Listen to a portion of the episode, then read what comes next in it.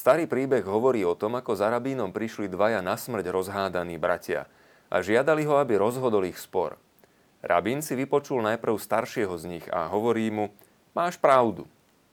Potom svoju verziu sporu porozprával ten mladší a rabín mu na to, aj ty máš pravdu. Nestranný pozorovateľ však rabína upozornil, akože. Veď jeden to popísal po svojom a ten druhý zasa po svojom, veď nemôžu mať obaja pravdu. Rabín zostal chvíľu ticho a potom povedal, aj ty máš pravdu. S trochou sarkazmu by sme mohli povedať, pravdy sú len jedny. A dobre to poznáme, každý vie mať tú svoju a byť sa za ňu do krvi, odmietnúť akýkoľvek spochybňujúci argument. Bohužiaľ, takýto je častý obraz tzv. verejných diskusí. Stretnú sa názoroví oponenti a začne sa dvojitý monológ hluchých uší. Ustúpiť čo len o milimeter by bolo prejavom slabosti, takže to už z princípu neprichádza do úvahy. Druhá, akoby opačná možnosť je potom vzájomné prikyvovanie a utvrdzovanie sa vo vlastnej pravde. Ak sú do štúdia pozvaní ľudia s rovnakým názorom a to isté si navyše myslí aj moderátor.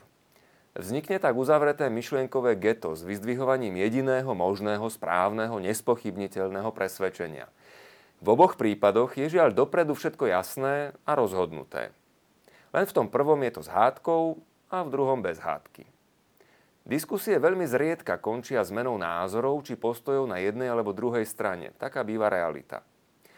Niekedy sa ma ľudia pýtajú, pán Kaplán, poradte mi, ako mám presvedčiť dceru, manžela, kolegyňu v práci o tejto alebo tejto pravde. Čo by ste robili? Ak mám byť úprimný, neviem. Nepamätám sa, že by som za posledné roky niekoho s úplne opačným názorom v jednom jedinom rozhovore presvedčil, aby ten názor zmenil.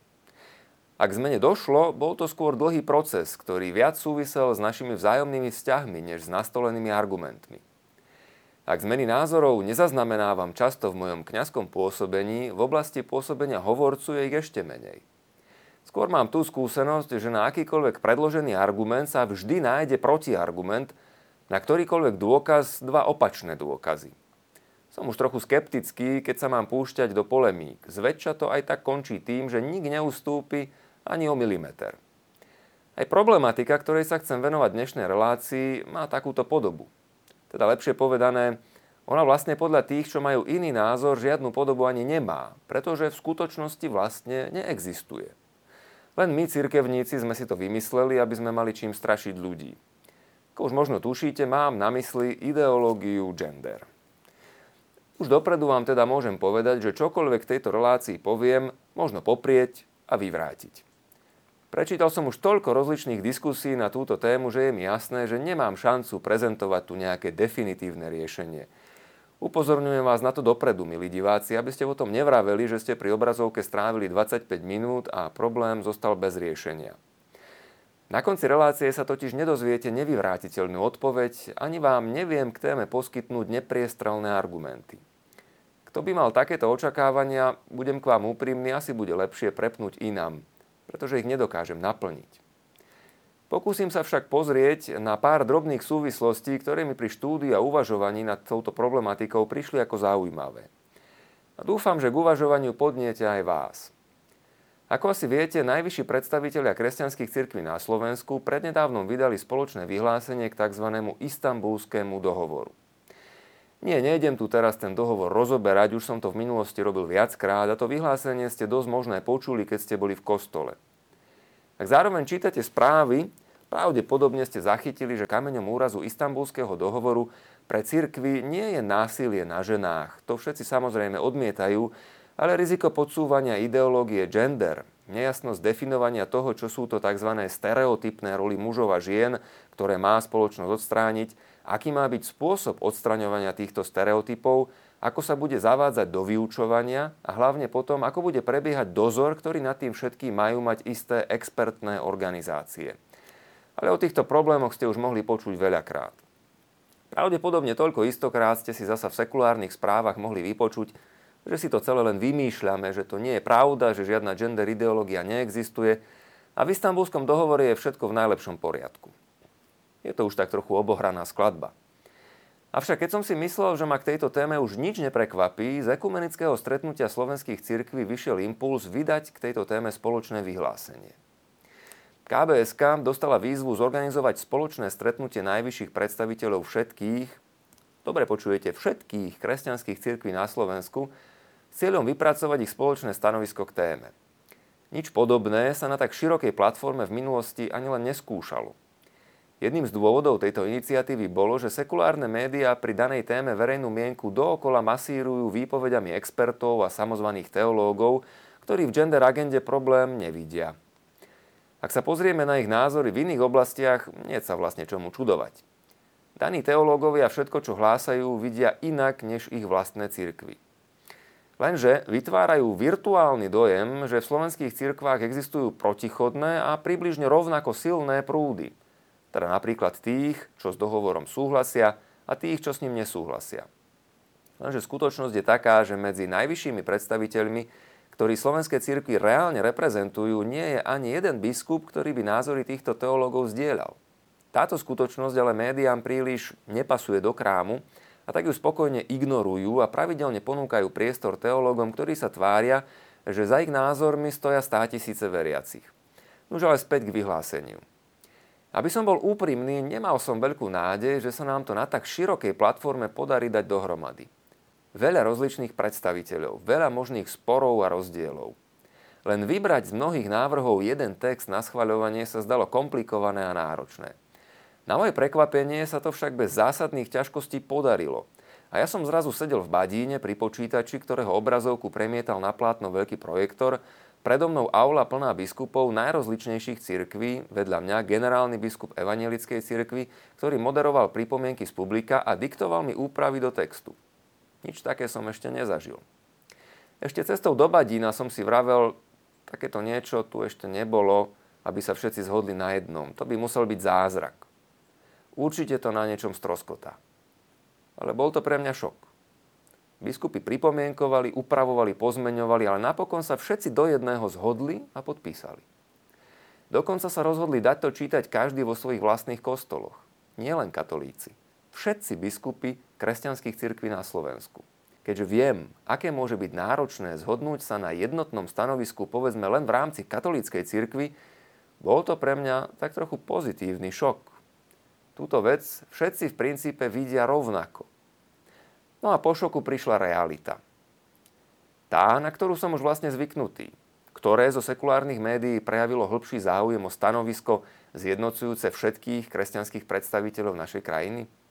Odpoveď si ľahko domyslíte.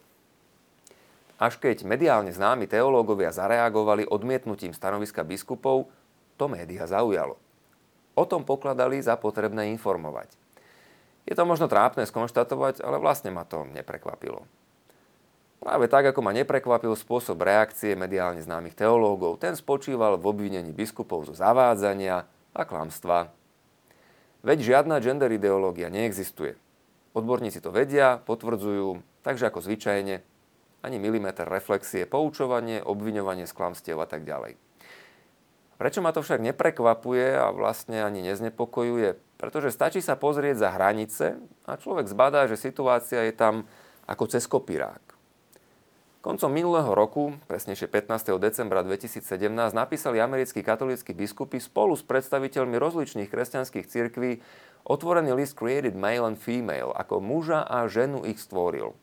V ňom zdôraznili, že sociokultúrny pojem gender nemožno len tak oddeľovať od mužského a ženského pohlavia. Deťom sa ubližuje, keď sa im hovorí, že môžu zmeniť svoje pohlavie, keď sa im dávajú hormóny, ktoré ovplyvňujú ich vývoj a môžu ich v dospelosti pripraviť o plodnosť. Gender ideológia škodí jednotlivcom a spoločnosti tým, že rozosieva zmetok a pochybnosti o sebe samom. Hnutie, ktoré dnes presadzuje falošnú ideu, že muž sa môže stať ženou a žena mužom, vyvoláva vážne obavy. Áno, v Amerike sú už v oblasti gender trochu ďalej, než sme na Slovensku a povieme si aj, čo to v praxi znamená. Ale kým sa k tomu dostaneme, ešte krátky pohľad na reakcie, ktoré otvorený list amerických biskupov vyvolal. Toto stanovisko je nebezpečné, pretože šíri falošné informácie. Povedal medzi inými napríklad Francis de Bernardo z New Ways Ministry. A popri širokom zdôvodňovaní samozrejme nezabudol odporučiť biskupom, aby si preštudovali, čo k problematike hovoria súčasní odborníci a experti. New Ways Ministry je jedna z platformiem, ktoré združujú teológov presadzujúcich tzv. práva LGBTI. Nie, samozrejme, nemáme takých teológov len na Slovensku. Za týchto niekoľko minút sa nedá podrobne rozobrať, ako sa situácia opakuje v mnohých zahraničných krajinách, kde sa biskupy proti šíreniu gender teórií a ich zavádzaniu do škôl ozvali. Či už to bolo v Peru, Paraguaji, Kolumbii, Nigérii, Rakúsku, Chorvátsku, Taliansku. Tak za všetkých aspoň príklad pápeža Františka. Ten hovorí, dnes tu máme svetovú vojnu na zničenie manželstva. Veľkým nepriateľom manželstva je teória gender. Neničí zbraňami, ale myšlienkami. Sú to ideologické kolonizácie, ktoré likvidujú ľudí. Zlobou súčasnosti je indoktrinácia teórie gender, opakuje pri viacerých príležitostiach pápež. Predstavte si, dnes učia v školách deti. Deti, zdôraznil pápež František, že si môžu vybrať svoj vlastný rod a označil to za nepochopiteľné. Reakcie na to? Kesley Lewis Game and Health Crisis sa pápežovými milnými výrokmi cíti zarmútený a znepokojený. Naše deti si zaslúžia vedieť, že samozrejme majú právo na to, aby si svoj rod vybrali. A už spomenutý Francis de Bernardo z New Age počiarkol, že pápež sa v problematike nevyzná. Pápež nerozumie tomu, že pre transgender ľudí je ich premena objavením a potvrdením toho, čím ich Boh v skutočnosti stvoril. No a teraz skúste argumentovať proti takýmto tvrdeniam.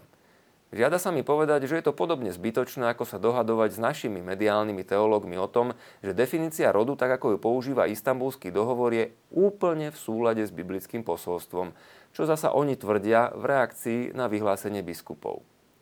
Keď už spomíname tieto prestrelky, zaujal ma dokument, ktorý vyšiel počas návštevy pápeža Františka v Spojených štátoch. S manuálom v angličtine a španielčine na to, ako najlepšie uchopiť spôsob podávania informácií o návšteve, samozrejme z dielne aktivistov LGBTI. Medzi odporúčaniami sa možno napríklad dočítať, že slovo církev treba chápať ako celý Boží ľud. Výborne, pomyslel by si človek, veď to je to, čo stále opakujeme, že církev nie sú len biskupy, kňazi, reholníci, ale všetci veriaci spoločne. No lenže keď čítate ďalej, dozviete sa, že je lepšie, ak novinári nepíšu, že církev odmieta gay marriage. Ale treba napísať, mnohí katolícky biskupy odmietajú rovnosť práv na manželstvo. Prečo? Pretože nemálo veriacich má aj odlišné názory ako hierarchia a to treba využiť v prospech pozitívneho informovania o LGBTI. No povedzte, nie sú šikovní. Taká jednoduchá a pritom účinná taktika. Dostať biskupov a veriacich do opozície. Už komunisti to radi využívali. Škoda nevyužiť znovu. Podobno s retorikou našich novinárov čisto náhodná. A zaujímavý terminologický postreh. Odporúčame nepoužívať výraz špeciálne práva. Tak hovoria len antigej extrémisti. Áno, to je to správne slovo, extrémisti. Namiesto toho treba používať slovo rovnaké práva. Vyhýbať sa tiež treba aj slovu homosexuálny, namiesto neho treba používať pojem gay. Taktiež slovám ako nemorálny alebo hriešný. A keď už takéto slova treba použiť, tak jedine v priamej citácii, v úvodzovkách a tak, aby odhalili nepriateľnú zaujatosť osoby, ktorá ich vyslovila. Toľko pripravený dokument. A mohli by sme ísť ďalej a ďalej. Ten dokument má 24 strán, je naozaj veľmi zaujímavý, ale na priestore tejto relácie to nestihneme. Jedno však možno skonštatovať. Na termínoch, teda použitých slovách a použitých stratégiách záleží lebo sa nimi krásne dá formovať verejná mienka. No, do zátvorky by som mohol pripomenúť, že slovíčkarenie biskupov pri istambulskom dohovore je samozrejme smiešne, lebo tam je spôsob použitia termínov zvolený úplne legitímne, nevinne, bez akýchkoľvek ďalších postranných záujmov. No ale to by som bol samozrejme hneď obvinený, že pokútne spájam to, čo príčinne nesúvisí. Už späť k svetému otcovi. Čo ho vlastne priviedlo k takým ostrým vyjadreniam na adresu gender? Novinári sa na túto tému pýtali napríklad na palube lietadla pri návrate z návštevy Azerbajdžanu. František im povedal o svojom rozhovore s francúzským otcom. Ten sa svojho desaťročného syna pýtal, čím chce byť, keď bude veľký. Odpoveď? Chcem byť dievčaťom. Keď sa otec začal zaujímať o to, kde na to chlapec prišiel, zistil, že školské učebnice deti nabádajú k skúmaniu vlastného rodu – a vyučovanie im hovorí o možnosti meniť rod podľa svojich predstav. Jedna vec je, že človek môže mať takúto tendenciu, hovorí pápež, ale celkom iná vec je vyučovať takýmto spôsobom v školách. No lenže v mnohých krajinách sa to už dnes robí a mnohí rodičia zistujú, že deti prichádzajú zo školy domov zneistené, či sú vlastne chlapci alebo dievčatá. Napríklad v Taliansku bežia desiatky školských projektov na citlivovanie detí ohľadom problematiky gender a LGBTI. Divadelné predstavenia ako napríklad Fafa Fine o chlapcovi menom Alex, ktorý je gender fluid, teda má tekutý rod, párne dni je to chlapec, nepárne dni je to dievča. Ďalšie rozprávky predstavujú princa, ktorý sa rozhoduje medzi krásnou snehulienkou a krásnou popoluškou, ale napokon si na lásku vyberie krásneho princa. Alebo dvoch tučniakov, samčekov, ktorí sa do seba zalúbia v zoo a ošetrovateľ im dá vajíčko, aby z neho vychovali malého tučniačika. Ekon tango siamo in tre a s tangom sme už traja. Potom napríklad rozprávka Páči sa mi Spider-Man, no a čo? V nej hlavná hrdinka príde na to, že keď bude veľká, môže si vybrať, či chce snúbenca alebo snúbenicu. To všetko na odstránenie stereotypov a na podporu objavenia svojho skutočného rodu. V amerických školách zasa popri iných projektoch beží Transgender Awareness Week. Týždeň na podporu vedomia o transgender ľuďoch, počas ktorého sa deťom ponúkajú odznačiky na nich si môžu vybrať, ako chcú, aby ich druhé deti oslovovali. Teda podľa toho, či sa cítia ako on, alebo ona, alebo kombinácia oboch a tak ďalej. Tieto odznačiky sa ostatné deti učia rešpektovať bez ohľadu na to, či zodpovedajú alebo nezodpovedajú pohľaviu toho, kto si ich vybral a pripol. Tu a tam sa nájdú napríklad aj pediatri, ktorí povedia, že toto je nebezpečný spôsob zahrávania sa s deťmi, ktorý nezostáva bez dôsledkov. Najmä ak sa im ešte v nedospelom veku nasadzuje terapia, ktorá má potom zastaviť prejavy puberty alebo sa rovno aplikujú hormóny na zvýraznenie črt opačného pohľavia, prípadne sa podstupujú operácie na odstránenie prsníkov či zmenu genitálií. Lenže to všetko sa už bežne robí. Väčšina pochybností, ktoré sa v deťoch môžu zrodiť počas rastu a dospievania ohľadom vlastnej identity a zhody s biologickým pohlavím, sa môže časom vyriešiť a odznieť. To tvrdí americký zväz pediatrov a varuje pred neuváženým nasadzovaním liekov a pred predčasnými operačnými zákrokmi. Prezidentka zväzu doktorka Kretela menuje 8 zásadných argumentov, prečo tieto zákroky považuje za nebezpečné a neprimerané. Upozorňuje, že každým rokom v Spojených štátoch rapídne narastá počet programov a kliník, ktoré ponúkajú diagnostiku a zmenu rodov u detí. V roku 2014 bolo v Amerike 24 gender kliník, v 2015 ich bolo už 40. No lenže, Americká spoločnosť pre medicínu a zdravie dospievajúcich argumenty Amerického zväzu pediatrov označuje za propagandu a jeden po druhom vyvracia. Neraz tvrdením, že korelácia neznamená kauzalitu. Keď nemožno dokázať priamu príčinnosť, nemožno hovoriť ani o dôkazoch, sú to len falošné argumenty. No a webová stránka snopes.com, ktorá upozorňuje na hoaxy a falošné správy, upozornenia zväzu pediatrov priradila medzi škodlivé. No a sme tam, kde sme boli. Na každý argument existuje protiargument. Ak si pospájate na grafe niekoľko bodov a tie body dohromady ukazujú určitým smerom, nemožno tvrdiť, že vývoj bez pochyby pôjde tým smerom. Lebo to by ste koreláciu vyhlasovali za kauzalitu. A tým vlastne vytvoríte falošné správy. Iste proti tomu ťažko argumentovať. To nie je spochybniteľné. Gender terminológia v istambulskom dohovore povedie priamo k zavedeniu gender ideológie? Nepovedie. Nie je priamo dokázateľné, že naozaj ide o zámer. To sú všetko matematicky platné argumenty. Rovnako platné ako to, že zavádzanie diskusí o rozdieloch medzi rodom a pohlavím do škôl nemôže priamo spôsobiť, že by deti začali o svojej identite pochybovať. To sa tam nedá dokázať že tam je kauzalita, teda príčinnosť. To, že odkedy sa k genderu zvolil takýto nový prístup, napríklad vo Veľkej Británii za posledných 9 rokov narastli na genderovej klinike GIDS ročné počty klientov z 96 na 2016, teda stúpli naozaj masívne, to je len neutrálny, verejne dostupný štatistický údaj. Nie je legitímne z neho vyvodzovať, že to má za následok zavedenie gender programov do škôl. Ak áno, tak jedine v pozitívnom zmysle. Lebo veď tie úbohé deti boli doteraz nútené žiť podľa škodlivých stereotypov. Až teraz konečne dostali slobodu, aby prišli na to, kto v skutočnosti sú a môžu sa rozhodnúť bez ohľadu na biologické pohlavie. Gender Management Services, klinika v Bostone, zaznamenala štvornásobný nárast klientov. Najmladší z nich mal podľa záznamov len 4 roky. V detskej nemocnici Children's Hospital v Los Angeles mal najmladší klient 8 rokov. Už 11-ročné deti môžu dostávať silné hormóny na zastavenie puberty. National Health Services vo Veľkej Británii zaznamenal 1302 prípadov za posledných 6 mesiacov roku 2017. Vrátane dvoch štvorročných, štyroch 5-ročných a 17 6-ročných detí. Zastancovia aj kritici priznávajú masívny nárast. Ale rozdiel je v interpretácii, či je to vlastne dobre alebo zlé. Podľa denníka Daily Mail 40 detí, ktoré navštívia kliniku GIDS, dostane hormonálnu liečbu. Newsweek, Telegraph aj BBC informujú o prípadoch, kedy sa pacienti počase rozhodnú vrátiť k pôvodnému rodu a podstupujú opačné terapie a operačné zákroky, pretože ich problém sa nevyriešil. Newsweek tvrdí, že častejšie sú v tomto smere žiadosti mužov, ktorí sa dali chirurgicky preoperovať na ženy. Takýchto zákrokov je celkovo viac a zdá aj preto, že sú lacnejšie. Ich cena sa pohybuje podľa Newsweeku medzi 7 až 24 tisícmi dolárov. Operácia zo ženy na muža stojí až 50 tisíc dolárov.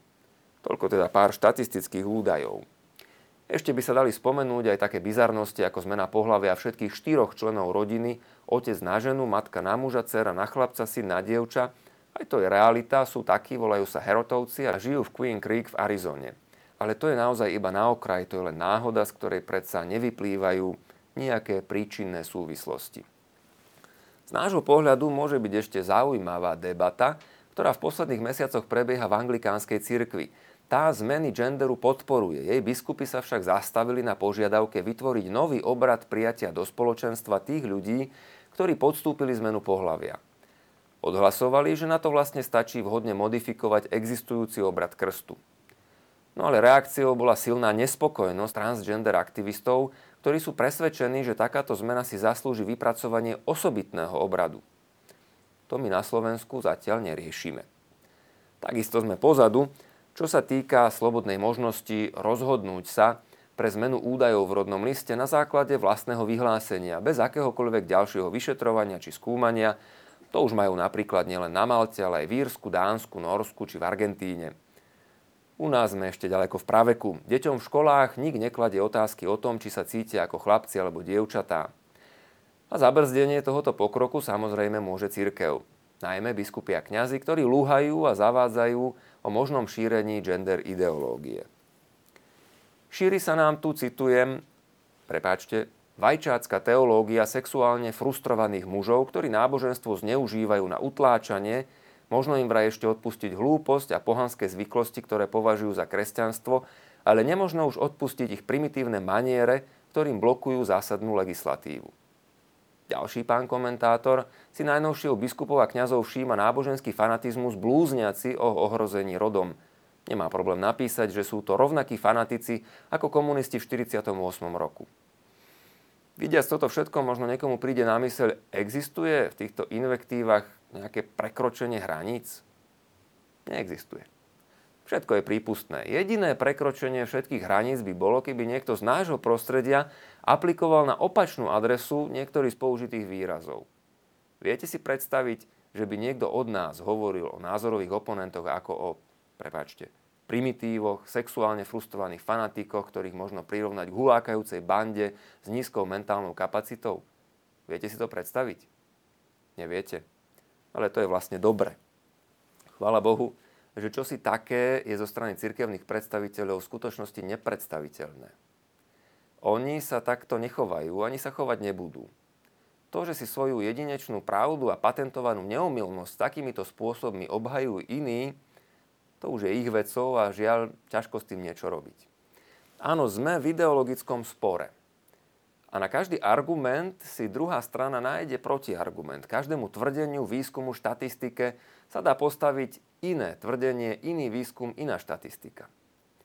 Korelácia neznamená kauzalitu, vonkajšia súvislosť neznamená príčinnosť a javy, ktoré sa nám javia ako nebezpečné či negatívne, iní interpretujú ako výdobytky pokroku. Bodka. A nikam sa nedostaneme. Nemá to vlastne žiadny význam. V posolstve ku dňu mass pápež napísal zaujímavú vec. Čo je skutočne pravdivé, možno poznať po ovoci. Pravda nie je len čosi vonkajšie, neosobné, vyviera zo vzťahov, z počúvania. Argumentácie ľudí sa môžu zakladať na nepopierateľných faktoch a byť formálne bezchybné. A predsa nemusia pravdu komunikovať, lebo tá občas vyjde najavo až po ovoci. Skôr než do mňa niekto hodí argument, že pohľad na to, čo je dobré ovocie, je zase len subjektívny, dovolte mi vysloviť presvedčenie, že v rámci komunikácie za takéto dobré ovocie pokladám minimálne slušnosť, rešpekt a vzájomnú úctu. Nenechajme sa vyprovokovať a nestraďme ich. Aj keď argumentačne nevyhráme a druhá strana zostane zväčša neochvejne presvedčená o svojej pravde, nevadí. Pravdy nie sú len jedny. Avšak skutočnú pravdu, cestu a život možno spoznať len vtedy, keď si v pokore uvedomíme, že my ju nevlastníme. Ale keď dovolíme, aby táto pravda vlastnila nás.